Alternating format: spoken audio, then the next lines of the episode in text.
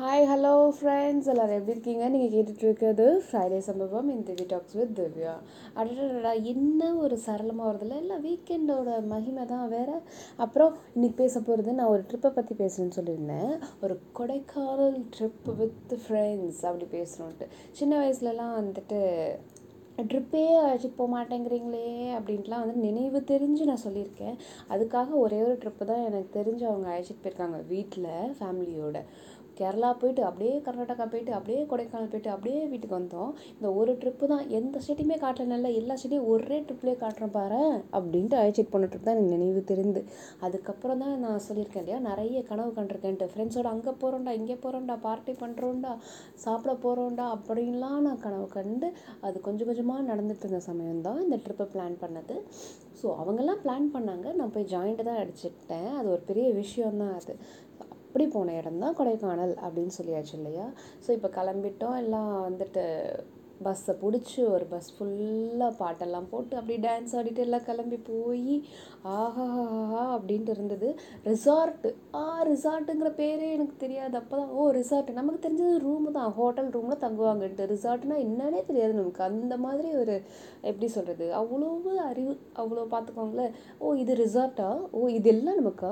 இங்கே என்ன ரெண்டு ரூம் இருக்குது இவ்வளோ நமக்கு கொடுக்குறாங்களா? ஓ மை காடு பெரிய லக்ஸரி போலவே. அப்படின்லாம் நினச்சி அப்படியெல்லாம் என்ஜாய் பண்ணது அது. அடுத்தது சோறு. சோறு செம்மையாக இருந்தது. பின்ன நமக்கு சோறு தானே முக்கியம்? அந்த மாதிரி கேட்டகரி நெக்ஸ்ட் போன் ஃபயர் அப்படின்னாங்க. நைட் ஆகாது. என்ன போன் ஃபயர் அப்படின்னா என்ன? அப்படி தெரியலையே. நமக்கு ரெசார்ட்டேக்கே மீனிங் அப்போ தான் தெரியும். அடுத்தது இதை இதை பார்த்துக்கோங்க. அப்போது நிறைய நெருப்பு மூட்டி எல்லாத்தையும் சுற்றி உட்காச்சி வ உட்காத்தி உட்காத்தி வச்சு அங்கேயே சாப்பாடு சாப்பிட்றாங்க. என்னது ஒரே கதையாக அடிக்கிறாங்க. கேம்ஸ் எல்லாம் விளையாடுறாங்க. அடாடாடாடா இதெல்லாம் நான் நினச்சதை விட ஜாஸ்தி கிடச்சிருக்குதேடா சாமி அப்படிங்கிற மாதிரி செம்ம ஃபன்னாக இருந்தது. நடு ரோட்டில் ஃபேஷன் ஷோ கேட் வாக் பண்ணணும்லாம் சொன்னாங்க கொடைக்கானல் ரோட்டில் மறக்கவே முடியாது. அந்த மாதிரி ஒரு ட்ரிப்பாக இருந்தது. அப்புறம் பார்த்திங்கன்னா இருக்கிறதுலே ஹைலைட்டு இப்போ கூட அந்த பிக்சர் ஒன்று இருக்குது. ஒரு பெரிய உச்சியில் அழைச்சிட்டு போய் மொத்தமாக வரிசைக்காக உட்காத்தி வச்சு நீங்கள் சிரிக்கன்னு சிரிங்கன்னு சொல்லி இன்னொரு எண்டில் ஒரு ஃபோட்டோகிராஃபர் நின்று அந்த ஃபோட்டோ எடுத்து எல்லாருக்கும் ஒரு காப்பி போட்டு எடுத்துக்கிட்டோம்.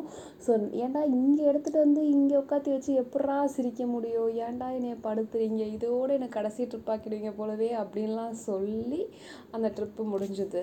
So it was such a fabulous அப்படி அவ்வளோ என்ஜாய் பண்ணது. நான் நினச்ச மாதிரியெல்லாம் நடந்த ஒரு ட்ரிப்பு அது. மறக்கவே முடியாது. நிறைய போயிருக்கோம் but that is one so that is all I have for Friday சம்பவம் from my experience experience from my story. If you want your story to be shared, please let me know and let me know your feedback on this. I will meet you on Monday Coffee. Bye.